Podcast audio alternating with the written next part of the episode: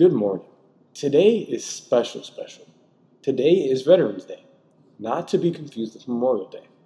We use this day to commemorate U.S. military veterans and how they fought for our country and people.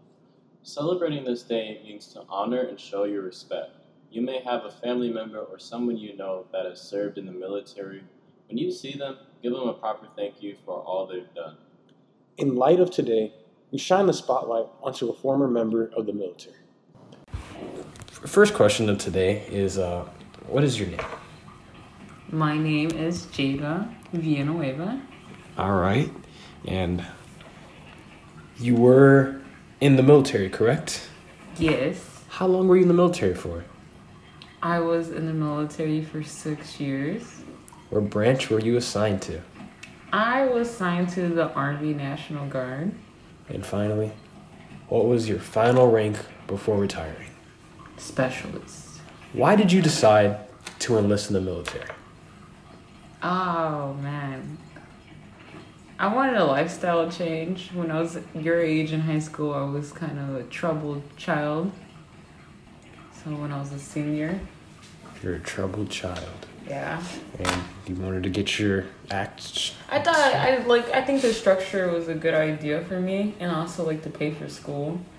So I was mm-hmm. like I was getting back on track and I was like, Alright, I'm gonna graduate, what what's next for me and everything. So I just decided, Oh, this sounds like a good idea. I'm gonna just do this. So that's what I did. Cool. So, everybody experiences the military differently. Mm-hmm. What was one event that really set the tone for the rest of your military life? I don't know, maybe passing like medic school in like Texas because I that's my job. I'm a medic. Well, I was a medic, and like you had like when you pass everything, it's like a sense of accomplishment, and like I know this is what I'm going to be doing. Like I have a very like definite view of like I know I'm going to be treating people. And also, that's going to be a part of my real life because I like wanted to work in healthcare in the civilian world. So yeah. Cool. So, um, you know, not everyone has experienced the military life as you have. So, to give them some insight, would you please describe what a day on the base would look like? Well, the National Guard is a special type of like entity of like the military because yes, we train basic like the regular basic training as the active army and we also do AIT which is like your training of your job that you've chosen in the army.